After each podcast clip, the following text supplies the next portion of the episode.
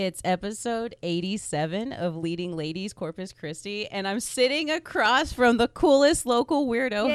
herself. I'm talking about Emma Nicole Smith, Hi. creator of Weird Corpus and also co host of Fierce Signal podcast. And you're Yes. also doing another podcast, Tales from the Crypt Creeper? Uh, it was uh, Tales from the podcast. Tales from the podcast. Yes. Okay, about Tales from the Crypt. Yes. Okay, yeah, see, that's super cool. And you're still doing that? No, I had to take a little break from that. It was I was getting a little overwhelmed with like the podcasting and then the zine and then the events and all of that. But I'm still actually a regular, so you'll see me on there in a week or two, a couple weeks. Okay, heck yeah. So First things first, shot of tequila Yay. for the woman of the hour, Emma. we- Or Oh, wait, wait, Imani wait, Cole. on. Imani Cole entity. Okay. I love it. I bought that pretty fresh. Oh, good job. Yeah. What do you think? is- Whoa. Right? Pretty good? That's really good. Yeah, I recommend it. Usually it doesn't have like a bite at the end. I was like, oh yeah, I'm just gonna. No, you were fine because most people cringe or like have to sip Really? it, but no, you did perfect. Okay. Okay, so you've been doing event planning for a really long time. I mean, when did this start? The because you you've told me before Mhm. your events is it's more about an experience. Right. So my very first party was and I actually have the poster right here to give you the exact date. Yes, please. Also, she has me in her space right now, and I love it. So my That's great. so my very first event was October 24th. I want to say it was like 2013, 2014. And it was called Viva La Lucha. So it was uh, basically I had girls wrestling. Um, we had burlesque. I would walk through with trays of tequila. We had giant kegs. It was not organized and it was really wild. And so that was like my first kind of taste or my first experience into creating an experience because anybody can run a venue, anybody can hire entertainment, but are you creating an experience? Yes. So that's what I've always um, prided myself on. That was like my first attempt. So Yeah. So, what was the inspiration behind it? Because you've also always said the traditional kind of entertainment scene has never really spoken to you. And so, have you always felt that way from a young age, even? yeah. Yeah, like getting disappointed at like your elementary school haunted house during the Oh, God, yeah. you know, fall carnival. It's like, wow, like no, y'all could. I mean, I could think of all the ways I could do this better, and I'm like nine, so yeah, like you guys could have done this, or you could have done this. It would have, you know, been a little bit more of a enhance, Yeah. enhancement, a good enhancement. But yeah, I mean, I guess that I've always kind of like had a certain eye for for that kind of stuff. Right. And so, when it comes to things being more non-traditional because you kind of tend i mean you you created weird corpus which we all appreciate so much Yay. but have you always kind of veered toward that end of the the scene i guess the more strange and unusual kind of stuff Yes. definitely like one staple in a lot of my events or that the entertainment is a lot of burlesque performers. I've worked with burlesque performers for many years now. Um, with after dark review i had the privilege of co um, co-producing with two really great individuals. And i um, have a lot of drag queens that i work with a lot of showgirls all kinds of like different entertainment than what you normally see. right especially down here in corpus because i And feel at a casual event like Weird Corpus too. I mean, how many family friendly events do you have where there's a drag queen like walking none walking through and entertaining Like, everyone? yeah, li- literally none. And I'm so sad I missed the first Weird Corpus event. I mean, I if I didn't have to be out of town, I wouldn't have been because I've heard tremendous things. And sure enough, I remember thinking after the fact because people were just raving about it that sure enough you created an experience. But I'm I'm getting ahead of myself. So how did you develop the relationships with the, the drag queens and the burlesque dancers because you also know like strippers and, and people like that and so how, how do how do you develop those relationships you know I just I don't know. I'm just like a magnet for like people that are different. I'm just kind of like a magnet for it. And I've always been like just enamored with entertainment and like those entertainers because I've always wanted to do those things like, oh, I'd love to be a drag queen or I'd love to be a showgirl. I'd sure. love to be a stripper. Like, Yeah. cool. That's amazing. Yeah. You're killing it. But I just did, I'm not an entertainer in that way.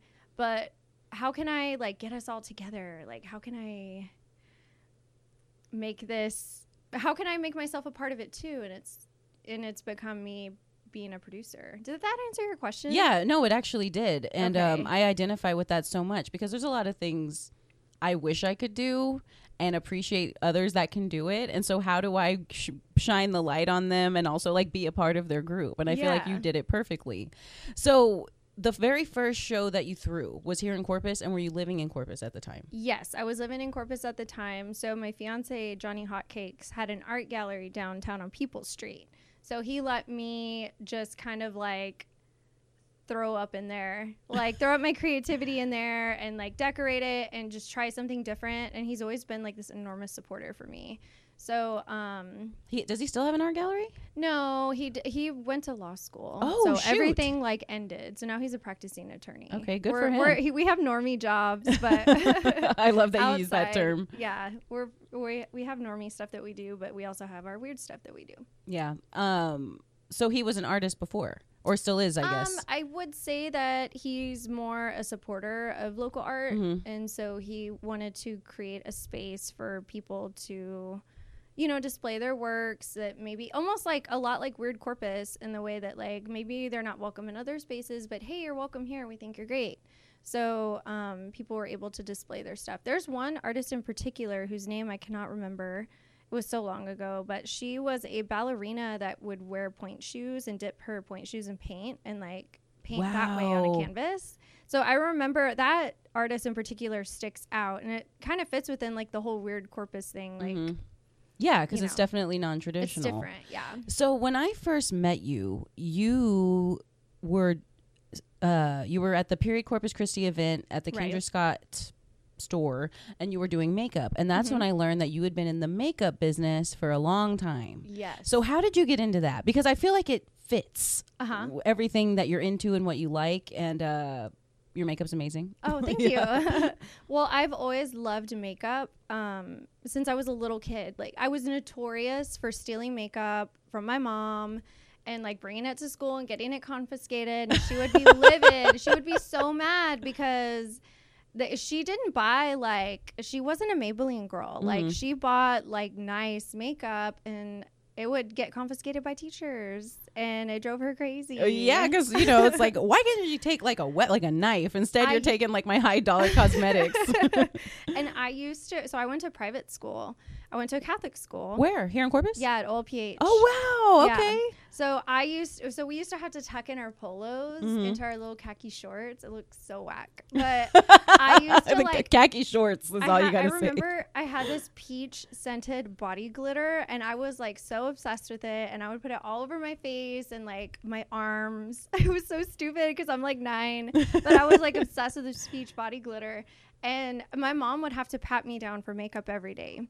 Like I'm checking your pockets, like okay, she's good. I checked your backpack, and which she she never caught me. But I when I would tuck in my shirt, I would drop it in from the top, so it would sit in the tuck, so she wouldn't think to check my waist. Yeah. and she would just be amazed by the Houdini levels of like thievery that I would do just to wear makeup. I was just obsessed with it, and I would um pick up a lot of beauty magazines and things like that and i would try to this was before youtube this was Mhm. before instagram Mhm. tutorials i wanted to learn so i would look at a magazine look at how makeup looked on there and try and recreate it on myself Yeah, see that's old school. Like that that Yeah. yeah, I mean, come on. There's no one telling you like, "Hey, here's the the hack for getting like the perfect wing or Yeah. whatever it may be." That's so cool. yeah But I love that cuz there's obviously some rebellion in you even at a very young age. Oh my god! Since I was born, I was like super super late. Like when my mom gave birth, like when she Oh, are you finally, serious? yeah, I was like super late. So that I would say like in the womb, I was like rebelling. Like no, I'm not ready. I'll come out when I'm ready. oh my gosh. so when did you decide that you wanted to go into makeup a little bit more seriously? Cuz you had it as a career for a good few years. so my dream when I was in a teenager was to work at Mac Mhm. because if you worked at Mac, like you were you were in. Yeah. And eventually, and like I totally bombed my first Mac audition. Like See, I didn't even know that was a thing. You have to audition. You have to audition. So you go through like an interview process and then you go through like an audition process where you have to do like somebody's makeup. And I thought I was so cute. And my makeup was so sickening. I had pinup hair and I wore heels and I was 17. And I went into my Mac interview and I looked great and I, you know, worked it. They loved me. They were like, okay, come do a, um, come do a audition. Like you're gonna bring in a model and you're gonna do her makeup. Well, I'd never done anyone's makeup before. Oh, only yours? Only my own. Oh no. But I was like, it's like doing makeup in a mirror. Right. Like it's fine. Yeah. Except it's never like that. and I learned that People don't early in my realize. career. Yeah. So I um I glued my model's eye shut with eyelash glue. Like it was a disaster. So I was 17 when I had my first had opportunity, and then I was like, oh, like it doesn't matter, like, eh. but I had an opportunity after I turned 18 and I moved to Corpus, or maybe I turned 19, I'd moved to Corpus um, to audition again. where were where were you living? I was living in Corpus. Okay, okay. Yeah, and someone here in Corpus was like, "Hey, you should try it. You should try it again." I was like, "Oh my god, this is so awful." But have you been practicing? Well, yes. Okay, well, give it a shot. And that's when I started my, like my Mac journey. So I Mhm. worked here in Corpus. I worked at the Dillard's counter. I worked at the store for a little bit. I think I took a good little break, and then I, um, when I moved to San Antonio, I um, was freelancing, and then I was like, okay, this is fine. And then I got offered to be like permanent artist again. I was like, okay, this is fine. Then I was full time. Okay, this is fine. Then I was a manager. Okay, uh, this is fine. I was a third key. Yeah, Mhm. What does that mean?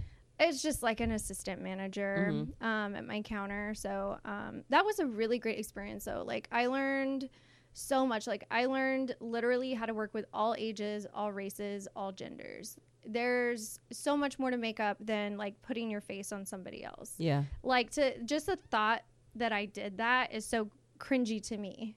What do you mean? Like putting my own makeup, like trying to do s my own makeup on somebody Oh. else. You know, she had a totally different face shape and skin color, and I didn't even, you know, use that much MAC at the my very first audition. Right.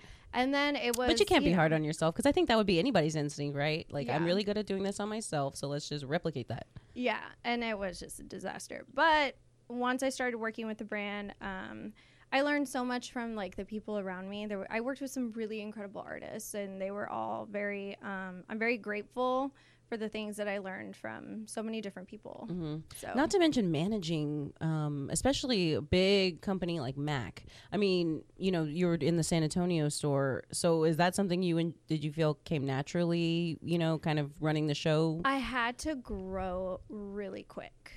And I guess because of my experience and um, up until that moment, like it was, I was ready for it and I Mhm. enjoyed it. I enjoyed every minute I was a third key over there um, at my location. Like Mhm. I loved it. And shout out to Trotter for giving me the opportunity. He was my manager and he gave me the opportunity to just like really flourish up there. And um, so I'm like super grateful to him, grateful to like Sylvia. I'm like all these shout outs. I know. Y'all they- better listen. They really like um they really help mold me to have that kind of like management, I guess, skills and experience and to be Mhm. able to like help younger artists grow and help nurture them and to help them like blossom into the best artists they can be. Would you say that any of that, because you know, when, when you're managing, you're obviously managing people, but kind of managing the spot. Did that help at all? Any of those skills when it came to putting on and producing shows? Absolutely. Yeah. I mean, oh, hi. hey, was girl. speaker. hey, girl. Good night. uh, what was your question one more time? Um, oh, I remember. Yeah, Mac management learned skills. yeah. So, um, it definitely transferred over into producing, but in the in a way, producing shows also helped me learn how to nurture my artists and how to run a Saturday at a Mac counter. You know, like it kind of um, mirrors itself. So in a way, producing shows helped me manage more believe than that. managing helped me I believe that produce tremendously. a show. So this, let's go back to the first show that you produced. So Uh-huh. what made you think like, okay, I I want to do this? Like, there's nothing here as entertainment wise that has girls wrestling along with some burlesque and some drag drag No drag that time. Okay, no drag. Just girls. yeah, just girl. Yeah. So so what was the mindset whenever that idea came to be? I really wanted to create an escape. So I envisioned like old Mexico. Like I was envisioning like ch- like um cockfighting. Like I was like, Mhm. "Ooh, we should have roosters in cages." Like I was thinking that grand.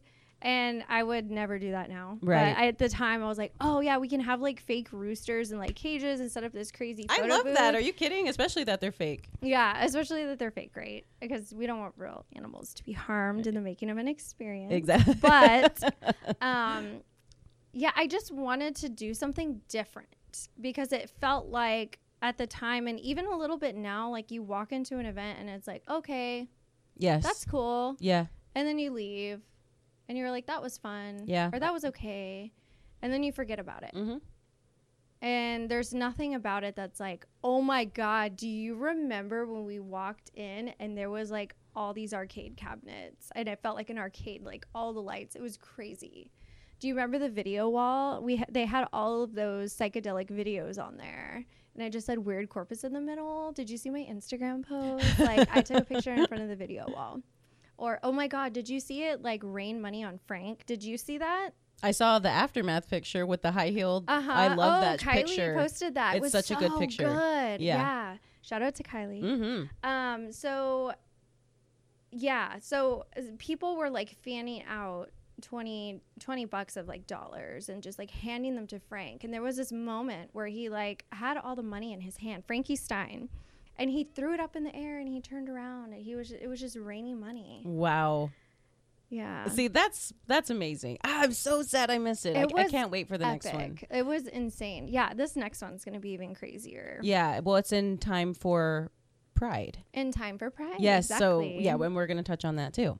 So tell me how. So you said the first event that you threw went a little crazy. So like, what were some lessons learned? Because you're like, it wasn't organized you at know all. what? The biggest thing was me learning that I cannot expect people to do things for me. Mm-hmm. And I cannot expect to not have a budget and to not have money ready. That was awful of me to be like, I need kegs. Well, who's going to buy them? I don't know. Figure it out. Yeah. That is an awful attitude to have. And that, and I mean, our party wasn't a failure, but that was like, why would anyone want to work with me? Mm-hmm. if I just expect everything to be handed to me.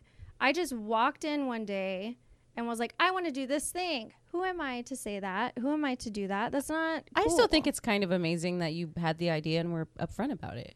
yeah. Maybe but it could have been executed differently. Yeah, but, but, I mean, I have to be respectful of the individuals that are also participating, Mhm. And uh, that was a big lesson for me. Was being like, I need to save money, have a budget, and not expect people to do this for me.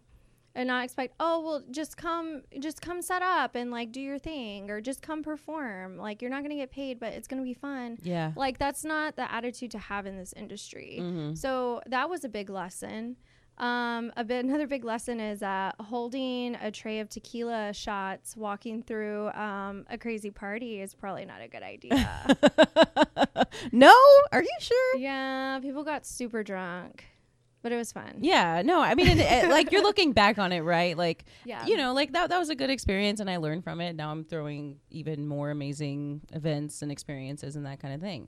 So, you have a podcast yes called The Fear Signal, Yes. and you co-host with your very good friend Anthony. yeah one of my best friends since we were like 14 and so he's from Corpus too, right? No, he's we were um we went to high school together in San Antonio. We Okay. met like probably the first week of our freshman year of high school. And we stuck together the whole time. But the really interesting thing about me and Anthony is that we were we felt like we were so different from everybody else. Like we loved horror movies Mhm. and we were kind of like the like the emo kids, but not really emo. Like I loved like Emily the Strange and like wearing like Converse and Vans. Yes, girl. But then I would come to school in like a peasant top and like bell bottoms and platform chunky like cork shoes. Like what? like who is this person? We were so out of place, but we were friends with everyone. hmm So like we would sit at the jock table and hang out with all the baseball players, and we were all good friends. It wasn't like some weird thing. It was Yeah, just so you weren't like ostracized or anything. no, okay. we fit in everywhere. So we were like friends with the punks. We were friends with the emos. We were friends with like the jocks. We were friends. With, I can see that with you though, that you would you would uh, go well with everybody. Maybe not be super Yeah. tight with everybody, but coexist well with everybody. Yeah, we're pretty chill. And um, one thing, one common thread between us is that we have like this deep passion for horror films and literature and comics and Games. games. Oh my god, yeah. I need a I need a PC again because I miss being able to play like horror games. Favorite horror game on PC. oh, that's a good question. I think the last game that I played.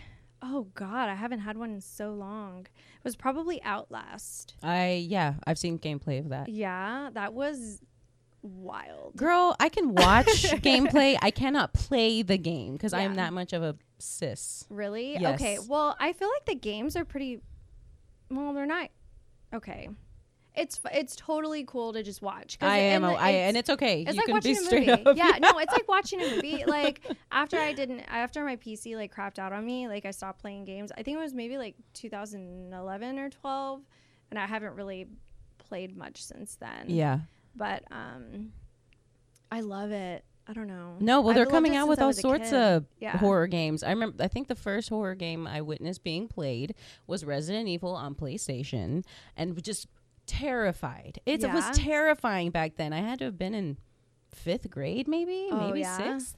Yeah, I mean, I just remember being so terrified. I mean, you can look back on it now and be like, the story's great and everything, but the Uh-huh. graphics leave some to you know more to to the imagination. desired, yes, yeah. but uh, ultimately, I think people just enjoy these games because you know you, we like to be scared in a way. But Mm-hmm. you and Anthony obviously took it to another level because y'all are sharing y'all's knowledge, stuff that I've never even heard of, and I'd like to say I'm pretty on the up and up. Anthony is a savage though. y'all like, are play- incredible. He will like he like he watched Antrum in VR. Like Oh yeah. I remember hearing you say that. Yeah, that's no way. Not with that. You know the scene I'm talking about. That cut Uh-huh. scene. Absolutely not. And whenever I heard, by the way, shout out to the Ruthless Villains because yours and Johnny's episode is by far my favorite. Oh, I was you. laughing my ass off. Yeah. Uh, but whenever you were talking about whenever y'all were watching it and that scene came up and you're like, no, I can't do this. I can't do it. Make it stop. I'm so glad you recognized. I was that like, movie. I'm done. I'm done. I'm finished. I, this is over. I don't want to do Yeah. this anymore. I'm over it. I'm so done. And it was literally what, like six seconds? it seemed way It felt like I was there for nine hours. Yeah. But it was literally like six seconds. There's this one scene in this horror movie, Antrum, like in particular, it feels like you're there for days. Forever. It's not that long. Yeah. and it's just so because I, we're so conditioned to expect certain things from horror films and when it Mhm. doesn't happen you're like waiting for it and they let it linger that is awful Yeah. But i loved every second. Same. I know because you didn't forget. it was an experience. And I can't help thinking of there's a scene in Hereditary. A spoiler alert for anybody who's listening. Stop listening right you now. You should have watched it by forward. now i, don't agree. even feel bad for you I agree. but whenever the I can't remember his name, but the son wakes up because he's all fucked up after the accident or whatever, and he wakes up and he's just kind of checking it out, and then you see his mom fucking creeping on the back wall, and she's just there, yeah like. That scared the shit out of me, and it's very similar because you're like, "What the hell is gonna happen?" And and they they make it linger, like you said, which mm-hmm. isn't typical. So when did you and Anthony decide, hey, let's take our love of horror and turn this into a podcast? That's just I lo- love it so much. I love y'all's graphic. Oh, I, I love that it's on YouTube. I just love it. it was like in april or may of last year and we didn't actually post anything i think until june or july Mhm. And that was because we wanted to make sure that we got the hang of it before we just threw it out there. We weren't like, we're going to record it and then we're just going to put it out. Like we needed to get a flow. We and we did it every single weekend and we would never post it. We Mhm. knew we weren't going to post it. And we would have it as unlisted and we would listen back to it to hear like, okay, we need more energy or we need to um You really are a producer. See, I'm like, whatever I say, well, that's it. poor Anthony, but sometimes I'll be like, "We have no energy right now. Like, we're gonna stop. We're we're like 45 minutes in. There's no energy. We're gonna start from the beginning." I said, "I'm gonna like let's delete everything and we're gonna start recording again. Five, four, three, two, one. Like, we just need to do it because it's not gonna be interesting, hmm I- or it's gonna be like somebody's gonna listen and be like, "Oh, I'm falling asleep," you know." And that and sometimes he and I both work a lot. I have a ton of other side stuff. So sometimes Mhm. like there's just no energy, but we're like, uh, so spiral from the book of Saw. Like, no, wake up. Yeah. Like, get another cup of coffee, bring it to your desk. like and this is more for me i would say like 90% of the time the low energy is for me i'm like Mhm. uh-huh and then and then chris rock but i'm like i need to wake up i need to get it together because we need to produce something that is you know interesting at least to one person at least to brittany yeah, I yeah, I I love it, and I think I, I absolutely hate going back and listening to myself talk, and so I can understand why you'd be like, no, I'm not feeling this. Like this needs to be better. So do you feel Right. like you're hard on yourself in that way?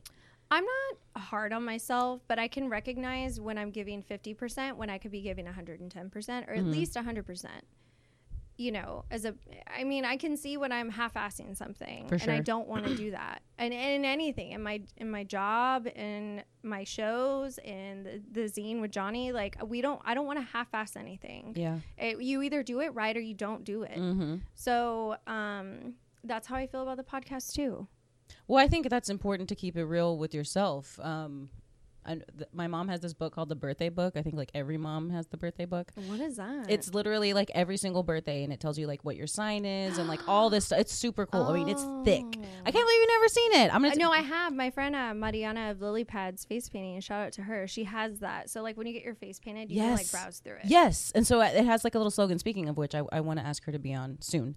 Oh But, my um, god, yes. Yeah, I just and I think she's so beautiful. We've never spoken in real life. I think she's so so, pretty.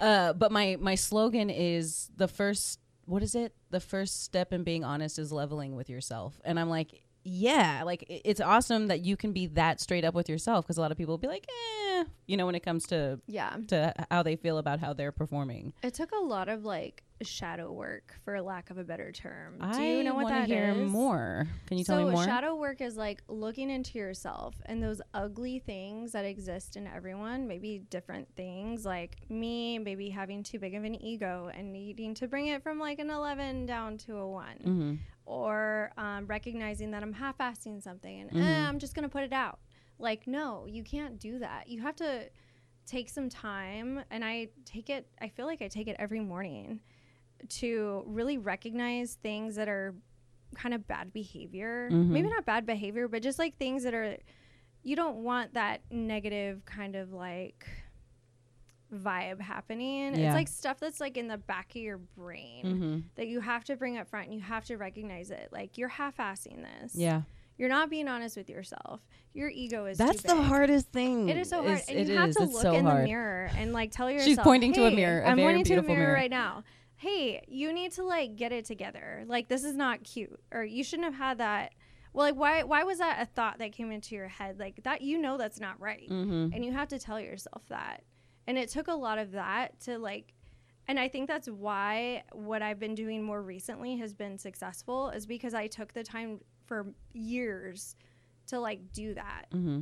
and just tell myself hey like that's not the behavior you need to be having or when people tell me hey you should probably do this like just listen Yeah. or at least take it into consideration because you're i don't know Well, no, I I appreciate that because I think everybody you have the opportunity to reflect, like you said, on those qualities you may not love, or you can keep pushing them back. But I mean, if you keep pushing them back, they're just going to keep manifesting in like weird ways that aren't serving you. Which is why it's important to do what you said, shadow work. And I've heard that term thrown around quite a lot, but I've never heard it explained that way. So I'm glad. and yeah, I'd have to say I do that pretty regularly. and that's a too. very like broad term like shadow work is something that was created by carl jung i Mhm. believe and it's like more intense and like deep than that. that what i do is just like very like basic like hey like quit acting up like you well, you're need to be keeping like it in check, kind of thing. yeah But then I've heard of like the dark night of the soul, right? Where it's just certain things go down and you just experience this like really heavy, dark time where you face all your demons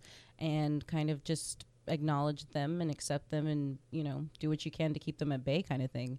Uh, but all important because Yeah. ultimately it leads to transformation and, and I think um, success. Because, like you said, I mean, look what you're doing, you know? So I want to touch real quick on your day job because you are doing really cool stuff for the One Bride Guide. yes So tell me about it. So I work with Monica McLeod for the One Bride Guide, and I'm so freaking grateful to have a boss like Monica because she understands like.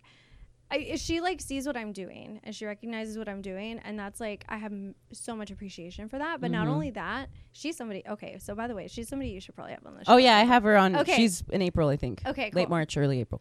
So, um, she is also like super open to me like doing this extra stuff like me having like an artistic endeavor outside of work and just like supporting me and everything that I do. Maybe it's not necessarily with the one, but she is so ju- I'm just so like grateful for that because I've never had that from like a boss. It's Yeah. like, oh my god, yes. I mean, I've had like bosses that are like, "Oh yeah, that's cool," but like to really understand where I'm coming from and be like, "This is amazing." Like that is so awesome. hmm And to be supportive of it, like Yeah. yes, please grow and do your thing. Mhm. That's huge. That's priceless to me. Yeah. So you're doing marketing. Yeah, I do for them? marketing for her. And Mhm. what's that like? sales and marketing? Um, it's a lot like when I was working for Mac. It's just a different, you know. That's so cool. But I feel like you're you're really good at it. I mean, I think if people see that you're being genuine, you are who you are. There's no kind of falseness there or anything Right. like that. And I think that that's what everybody wants to see in someone who's kind of repping their brand in that kind of way. And I work really hard to m- ensure that like their investment, people's investment in us works for them. Mhm. I try my best and um, I see it working and I really believe in what we're doing and I believe in that I can make I can really help you know businesses that are in the wedding industry grow and just give them some exposure through our, to our bridal network, you know. So um I love it. And I remember, like, maybe two years ago, maybe even a year ago, um, telling one of my best friends, like, I'll never work in an office. Like, I'm all about beauty. I'm all about makeup. Like, never. Oh my God, my worst fear. And when I actually started working there, I was like, I'm in an office and this is pretty fucking awesome. Isn't that cool? I also love that you can like uh, for lack of a better phrase, like poke fun of your yourself, like your past self, Yeah. you know, because you're all, you, come on, look at you now, you know, you didn't know what you were talking about. yeah. I think that's fantastic because all of us can identify with having this strong, strong opinion about how things are going to go and being totally surprised when the opposite happens in a good way. yeah. So I think that that's super cool. So when did the idea for the Weird Corpus zine begin? It came out of a conversation with someone, um, an individual that I know was talking about how their child's art teacher was kind of policing art in the classroom in an elementary school. Ugh. And I was like, that's In, in what way? Like, And like, that's not art. oh, That's oh. not art. No, that's not art. What is that? That's not art. And to me, In elementary just- school. Yeah. And it just reminded me of, man, there's so many entities and individuals or, you know, organizations that don't, that like you have to fit into a certain box Mhm. in order to be art Yes. or to be showcased and to be celebrated. Mhm. And I believe that there are some really cool individuals, tattoo artists. Um, Yeah, Mariposa. Never even heard of her until you showcased her in the zine. She is amazing. Yeah. Oh my gosh. And it was so cool to actually see her in an art show. I mean, I think she's done art shows before. I think she's done a couple, but it's just so cool to like walk in casually walk into an art show and be like, oh, I know her. Yeah. Like, oh my God, how cool. You Yeah. know? She's so young and she's so talented. And I just wanted to like, we just Yes, it's freaking there. incredible. No, Let's I'm serious. Never Yeah. heard of her, so thank you for showing me her because I'm like, how did I not know about this And shout out to her because she's just, she's just really great. yeah, So um, it was just born out of a a need in our community to celebrate people that aren't always celebrated, or Mhm. maybe um, be the tastemakers. Be um, look for like that underground artist with like 14 followers that do a really have a really incredible vision. Like let's distribute it all over Corpus. Let's show it off. And so. Um, I would have been happy. If, well, I say I would have been happy, but I probably wouldn't have but I was I was I like if refuse to be I make like 20 and 8 people pick it up it's okay cuz at least 8 people thought it was cool. for sure. And so we ended up printing we print every run um is 200 we won't print more than 200. Mhm. So it's a collector's item in a way I so know if I you missed see out it, on this one. Sorry. It's not your fault. It's my fault. I don't want to talk about it. I know I'm off. Does she have another one? I'm checking Well, it out. I'm just kidding. I might. um, So um, we want to keep it limited because that way it becomes a collector's item. You Mhm. know, like h- did you get them all? Like, did you get the whole first year? Did you get Mhm. all twelve? Did you get the first twenty four? Oh no, you only got like you only had twenty three. You missed March twenty twenty one. We wanted to keep it exclusive and like it's kind of a fun thing to post on Instagram. You know. Hey, we're at Fresco. Like we just dropped off ten. I love and seeing that. The next day we go and they're gone hmm like that makes us feel really good. Yeah, I, I mean, you really did create like, what would you even call it? I, it's a sheet of paper. but it's so much more than a sheet of paper. Well, it's crazy because it's like a sheet. It like blows my mind because I thought no one would like. Okay, like a couple of people, like our friends will pick it up maybe, and it has blown up beyond what I knew that I ever thought I would be capable of doing. So it just it just really like shows that there was a need to kind of like we had to kind of like shake up the community and like Absolutely. challenge people like what is art? Is it this? Or like can it be this too? Yeah it can. And look at what these people are doing. Yeah, like that's art hundred percent. What you're doing is art. I just want to say it's not just a piece of paper. I know it starts off as just a piece of paper, but there's so much to it. I mean, so there's quite a few sections to it, and then of course it opens up into a print, mm-hmm. which is the such an excellent idea because that's your typically your uh, what do you call them? Not your So peep to creep, but your local weirdo typically Yeah. is your artist. Yeah. Usually, so our local weirdo is always like an artist that can do like a one color illustration so Yeah. some like kind of black outlined art um, is what we look for for the Mhm. local weirdo um, so we get a lot of i well i personally get a lot of questions why does the art print have a slit in the middle of it why is it all folded well it's a one page zine so you it can cracks open me it cracks me up, that people can critique it like I that. know, I'm like, you're picking. Oh my I don't know goodness. if it's critiquing more as it's like, why is it like this? It's like, well, like general- I'm not gonna mean, actual like, print on art paper and like put it in a, with a piece of cardboard inside of like a plastic slip. Like this is just a punk rock. Like pin it on your wall, put it in a frame. Or, or just like keep it folded like just open it up and look at it one time and then put it away i Yeah. don't know like it's not like a museum quality art print it's just to showcase kind of like what this artist is doing get an idea of it so like with this last issue mariposa like that was a flash sheet so you can Mhm. go to black point tattoo and get any of those pieces tattooed on you by her See, that's pretty darn cool because you're also promoting what she does, not only just her art, yeah but also the fact that she's a tattooer. Hey, do, do you fancy any of these or multiple? Go Yeah. get them tattooed. and that was so you. smart of her to send us that For because it's like uh that is really smart like that's more let's like double the advertisement right like Mhm. to to showcase it like yeah check out all this cool art but also you can go to black point and get it tattooed on you like Yeah. that's brilliant It is brilliant. So, do you have all of your local weirdos, peeps to creep, all that planned out for the next year, or do you kind of like get them as they come? I have most of the local weirdos um, chosen for this year. Um, I want to kind of, I want to have six male, six female Mhm. identifying individuals. I mean, I'm open to like non-binary people, Of but course. um, I would love to have more women, um, more. Well, you've done artists. that. Yeah, you've done that But with Cindy and now Mariposa. it's really hard to find them. Mhm. So if you're out there and you're listening and you're interested in contributing some art to us, like please contact us because I I feel like I'm kind of like running low on people to contact and I'm like, "Oh no, like I want I don't want it to be all guys." you For know? sure. So, how do you go about finding these people? Do you stumble upon them as someone like, "Hey, check this person out"? Well, our first local weirdo was my favorite artist in Corpus, Cindy Science, Mhm. and so um, I mean, you can see I have some art. I know, I of love it. hers.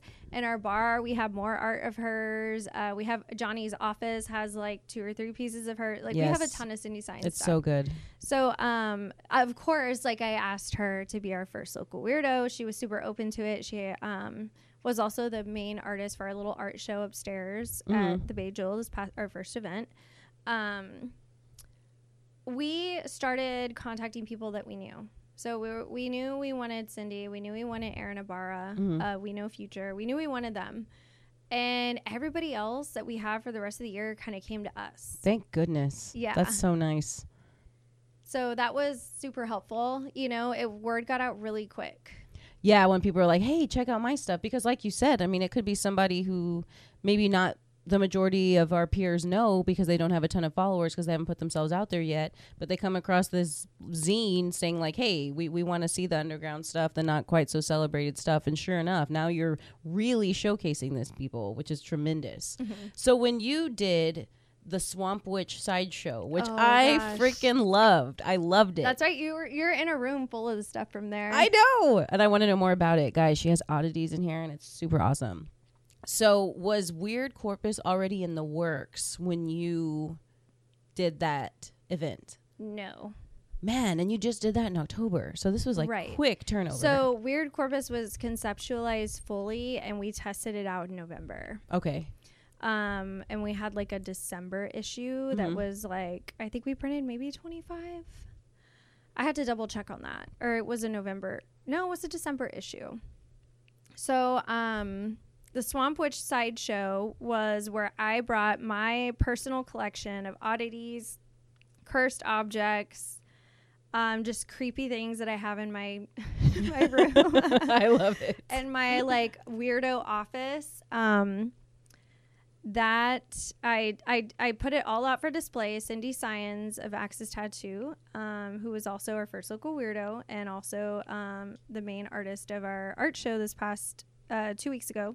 Um, she brought her own display of things and she was selling stuff and we had all kinds of entertainment like we had um, aerial artists we had drag queens we had a belly dancer You we had a burlesque performer. I had a living, breathing Fiji mermaid. Mhm. So I've always, um, you can kind of see with every event that I have a lot of like really random, different passions. Mhm. So when you think about like the Swamp Witch sideshow, like I love oddities. I collect cursed things, and I, you know, I burn Palo Santo in here every day and make sure everything's chill Yes, you have to. and um, I have a bunch of clowns in here. Um, I don't mind these guys. I, I, I feel comfortable with them I looking down on us. I don't know about that one. though. that one, I don't know about that one. Yeah. The other ones are fine. So you know, I have a lot of like random things that I'm like super passionate about. So the Swamp Witch sideshow was the first time that I got to like have that kind of creepy like horror lover side of me and just like throw up all over the Ritz. I Um, and what a perfect place. The Yeah. location was ideal. I loved it. You had some uh, agua fresca from Fresco. That Oh, was yeah. fantastic. I mean, not to mention, and it was like beer by donation or something like that. Uh-huh. It was a ton of fun. I loved it. Like that's the kind of thing that I think would be cool to have, you know, semi regularly at an art walk. But you're like, yeah. Yeah. you don't have to plan it. You just show up. But I mean, to me, it was so so fun. And so now tell me when you decided that you wanted to have this launch party for Weird Corpus. Um, I wanted to try my, I guess, see how a market would work, and I would curate it myself.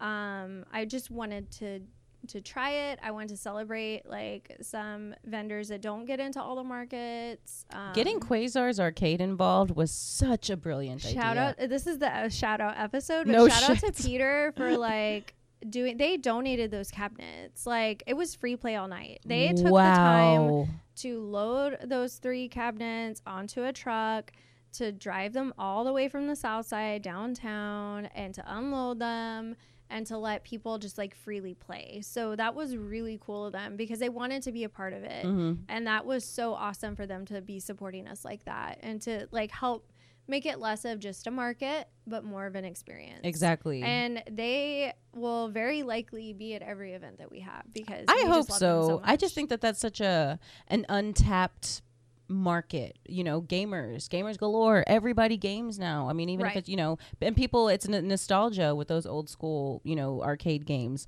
So i think you hit the nail on the head perfectly. What else did i miss at this show man? I'm just like tell me through your eyes Well, we like had over 20 it. vendors. and how do you go um, about getting vendors for this? Do you reach out? Do you do an open call? Well, I had contacted a few individuals that I wanted to participate, and the majority of them were able to sign on. Some of them weren't because they had previous obligations or they had family stuff, which is totally fine. They'll be Mhm. here next time. hmm Um, I just wanted to curate it in a way where I was like, I want a little bit of something for everyone. So you know, we have uh, my friend T-shirt Joe, I saw Um, those. those horror shirts, right? But then we also have like Brujita, Mm-hmm. who I hope you'll have on your show. Yeah, she's on Yes. Saturday. Oh, cool. Yeah. yeah. Oh my gosh, she's amazing. So, um, when I learned of who she was and what she does, I was like, you need to be here. Period. Mm-hmm. We had um, Heather Morbid from Morbid's Creations. She brought like some taxidermy, like some oddity. See, that's cool. So all those little bone ornaments on my voodoo tree, like Oh. she made those. okay. So I'm gonna I have to a, look at those more um, closely when this is over. I have a creepy little Christmas tree of shrunken heads in my office next to my banjo.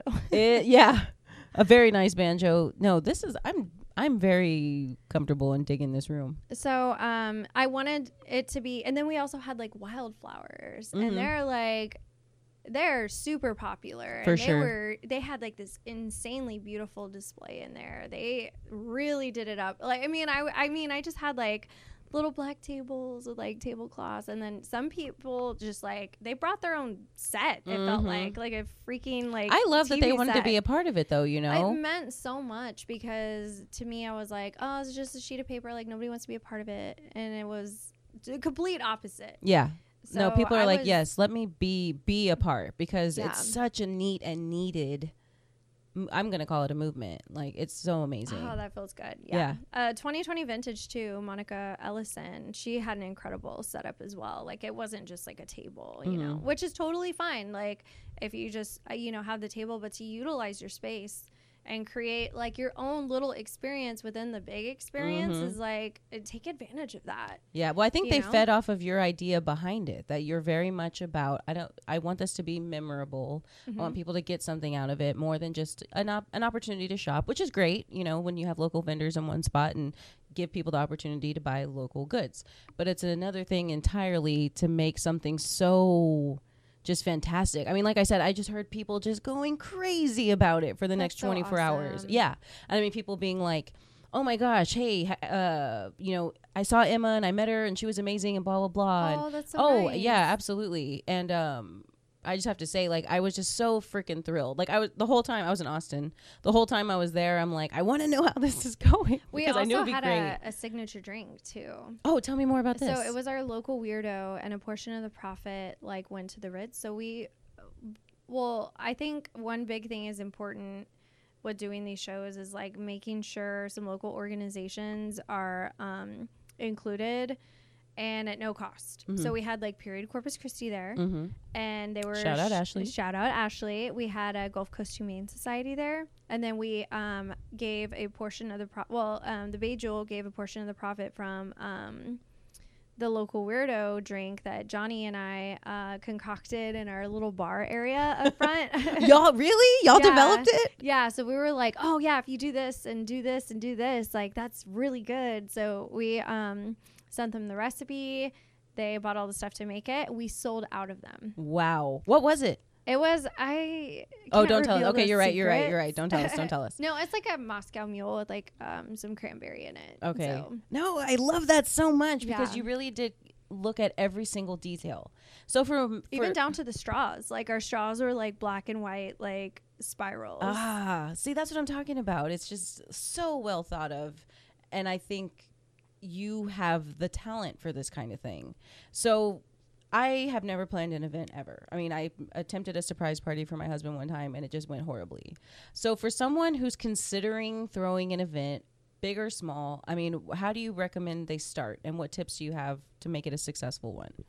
Have a budget and know your audience. So Those like are huge. Yeah. So um, having a budget, knowing your audience, and knowing what day of the week and what times to um, to have your event is super important Mhm. because if you have it on a Wednesday in January, it's very unlikely that people are going to show up unless you have some like enormous celebrity. Right. Um, you have to you have to budget. You have to have you have See, to be ready to put I out money. that word. You have and to that. be ready to invest in your what you believe to be your you know, you have to invest in yourself. Invest Yeah. in your event. Like and if you make a profit, cool. If you make a if you break even, cool. If you lose 40 bucks, like okay, like it could have been worse. yeah, yeah, for sure. You know, like um just be prepared f- to to put money out to invest in what you're doing and don't expect it to be like oh i made like two grand on this show like that's highly unlikely Mm-hmm. unless you have a ton if, unless you have an enormous budget and you can bring like a huge act down Mm-hmm. like just be realistic so th- i guess that's my advice No, th- those are important things um, because I think somebody who's never planned an event before, of course, wants it to be like this amazing, awesome experience. It's just gonna like fireworks and just like change everybody's lives. Although I think Weird Corpus was pretty darn close to accomplishing all of those things. so, what did it? How did it feel being there and seeing all these people come through and just having a great time and all your vendors are doing amazing? Did you have a mm-hmm. time of like self reflection?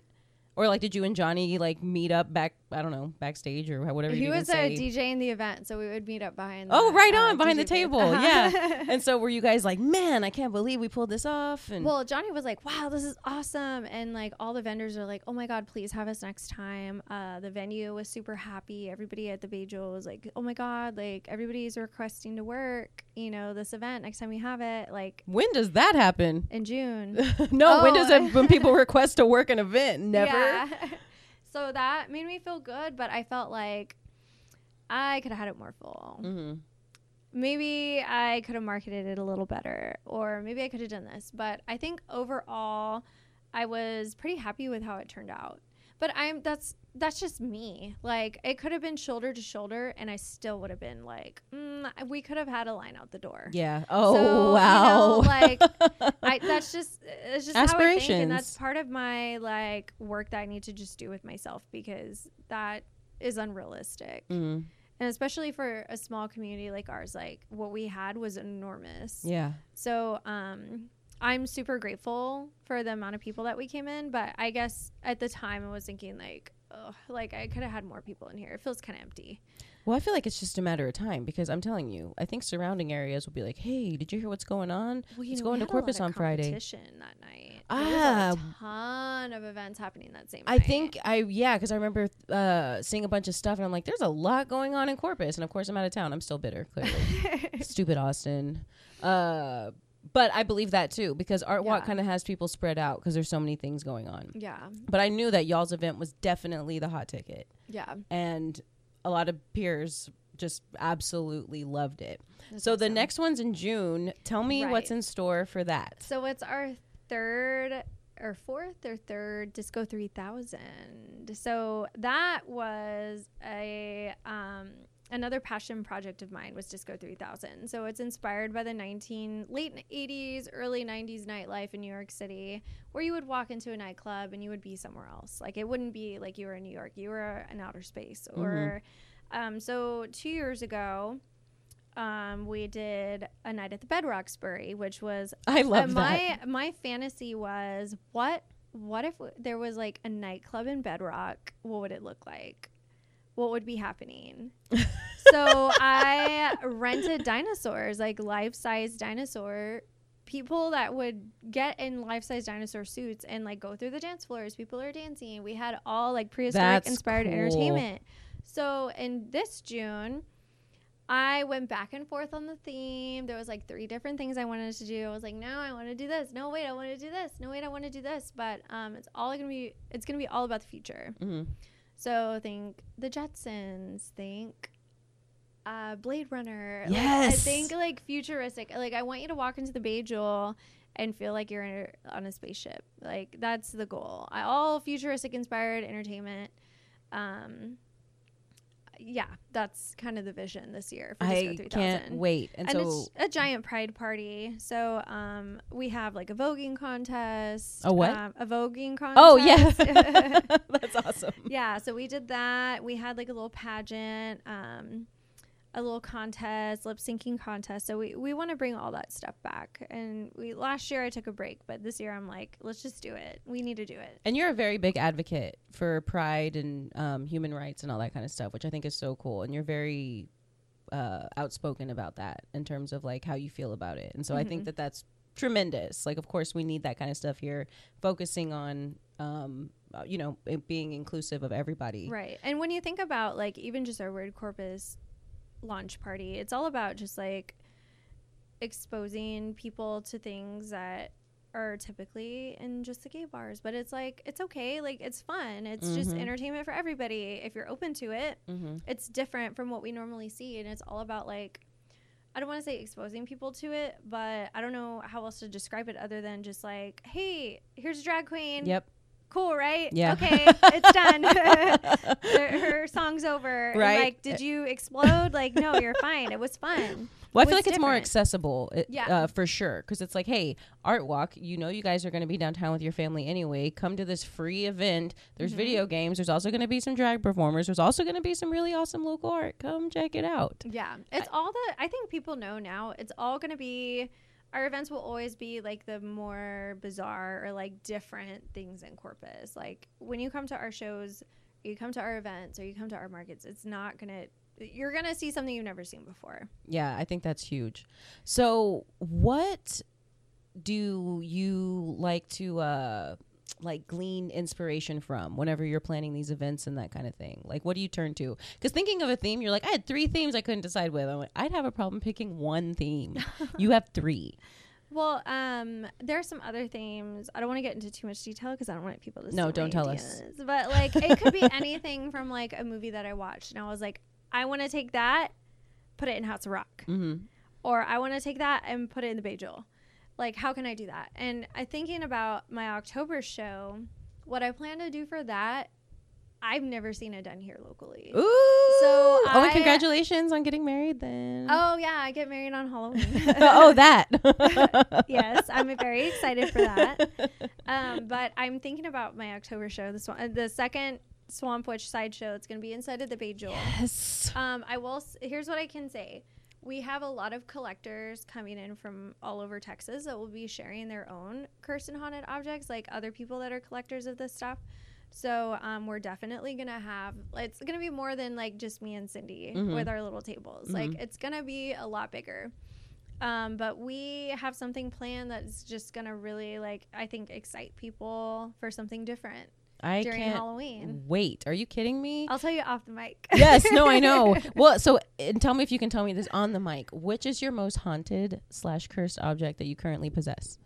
Um, that little wind up right there. Okay, and I saw her She was at the um. sideshow. mhm. Yeah, I definitely saw her there. The little wind up likes to go off on itself. That thing um on The that man? second shelf, that really creepy looking man Yes. sculpture. Yes. And maybe Brittany, you're welcome to take pictures of these and then be like, "Here's what we were referring Okay. to." Okay. I don't Perfect. know what the heck. I feel like I need to ask for permission to take pictures. It's fine. cool. Um, that just feels cursed. it's not cursed, but it just looks really creepy.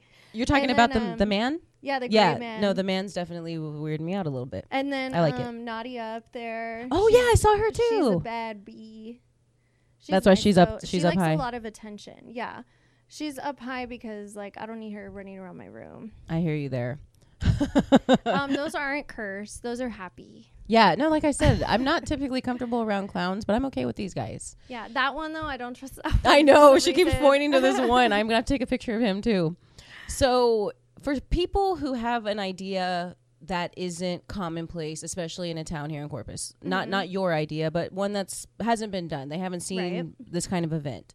What would you say to someone who feels like it's lacking and maybe they want to to do something? Um, you mean like if they feel like it's too grand? Or yeah, like if they're like, I want to like introduce this. Uh, maybe, maybe a little bit of both. Okay. Yeah. Um, choose a venue that can accommodate and maybe has the um maybe has the following already that would appreciate what you're doing. hmm Um test it out. Try um collaborating with a venue and being like, "Hey, I have this idea. What do you think? Can we do this during this time or this time when you know it's going to be busy?" To at least give it a chance. Mhm. Um make it free and budget it appropriately Yes. so that way you can at least get people exposure to it and know if there's a market for it because Mhm. if it fails yeah maybe you lost some money but you didn't invest as much as you For sure. could have and then had like this epic failure Yeah. so i guess that's what i would recommend like right and, and it's good to kind of like tease it a little bit like promote it see if there's people that are interested in it um But I feel like Corpus right now, Corpus is like so thirsty for something different. For so sure. if you are if you have like this grand idea, you know, just do it. And if it fails, then it fails and it's not going to work. But at least you tried it and you didn't have to think like, "Man, I wonder if I would have done this, it would have been great." Mm-hmm. And don't let somebody else do it. You know, Oh, God, if you I know, you're go- if you know that if you feel it like in your spirit, it just like stirs your spirit like this is eh, this is something. Like people are to come. Just do it. It's fine. Like just do it and if it fails, it fails. And if it doesn't, then you got to do it and that's your thing. Yep.